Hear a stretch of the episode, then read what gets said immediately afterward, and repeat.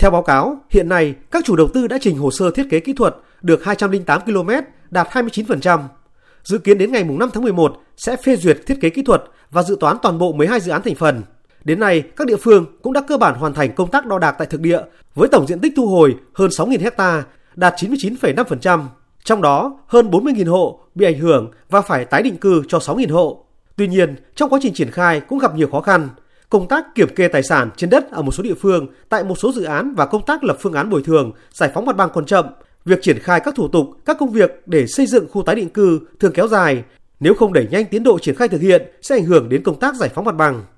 Tại cuộc họp, các địa phương khẳng định cam kết bàn giao 70% diện tích mặt bằng trong tháng 11 để có thể khởi công dự án trong tháng 12 năm nay. Nhiều địa phương đề xuất các bộ ngành hỗ trợ phối hợp liên quan bồi thường tái định cư cho công trình quốc phòng, di rời đối với các công trình điện cao thế, chuyển đổi đất rừng đất trồng lúa, thẩm định mỏ vật liệu và bãi đổ thải. Ông Bùi Quang Thái, Cục trưởng Cục Quản lý Xây dựng và Chất lượng Công trình Giao thông, Bộ Giao thông Vận tải đề nghị đề nghị Ủy ban nhân dân các tỉnh, thành phố đẩy nhanh việc lập phương án bồi thường hỗ trợ tái định cư, phê duyệt các cái phương án theo từng đợt, từng đoạn tuyến để thực hiện chi trả, ưu tiên giải phóng mặt bằng cho các gói thầu khởi công và đặc biệt là các cái vị trí phải xử lý là rất yếu. Khẩn trương lập phê duyệt phương án xây dựng cái hạ tầng các khu tái định cư đáp ứng tiến độ yêu cầu, hoàn thiện các thủ tục để sớm thực hiện di rời các công trình hạ tầng kỹ thuật, đặc biệt là các đường điện cao thế và các công trình mà nằm trong phạm vi thi công của dự án. Phát biểu kết luận cuộc họp, Phó Thủ tướng Lê Văn Thành nhấn mạnh đây là dự án quan trọng mà nghị quyết của Quốc hội đã nêu rõ phải hoàn thành vào năm 2025. Vì vậy, khối lượng công việc là rất lớn, thời gian còn lại không nhiều, khoảng 3 năm nữa. Nếu chậm một nhịp thì công trình sẽ không hoàn thành đúng tiến độ. Phó Thủ tướng đánh giá cao sự cố gắng nỗ lực của các bộ ngành địa phương, nhất là Bộ Giao thông Vận tải đã phê duyệt dự án đầu tư 12 trên 12 dự án thành phần,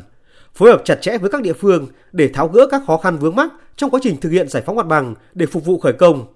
Các địa phương cũng đã cơ bản hoàn thành công tác đo đạc tại thực địa với tổng diện tích thu hồi hơn 6.300 ha. Có 5 tỉnh đã lập và phê duyệt phương án bồi thường, đã chuyển tiền bồi thường cho người dân. Tuy nhiên, so với mục tiêu mà nghị quyết 18 của chính phủ đưa ra thì vẫn còn chậm, còn 7 tỉnh chưa phê duyệt phương án bồi thường. Phó Thủ tướng nêu rõ, toàn bộ giai đoạn 2 của dự án với chiều dài 721 km phải hoàn thành trong vòng 4 năm. Do đó, trong thời gian tới, phải quyết liệt đổi mới từ lãnh đạo chỉ đạo, tổ chức thực hiện của Bộ Giao thông Vận tải tới các địa phương mới đảm bảo thực hiện được các mục tiêu tiến độ, chất lượng của dự án, vừa đảm bảo tiến độ, vừa giữ vững chất lượng, không vì tiến độ mà đánh đổi chất lượng. Phó Thủ tướng Lê Văn Thành đề nghị thì cái trách nhiệm của các địa phương trước chính phủ là giải phóng mặt bằng, đền bù, sắp xếp tái định cư, bảo đảm được cái tiến độ mà nghị quyết của chính phủ đề ra. Thì hôm nay cũng thống nhất quyết tâm rất là cao. Các địa phương phải giải phóng mặt bằng 70% trước ngày 20 tháng 11 mục tiêu là như thế.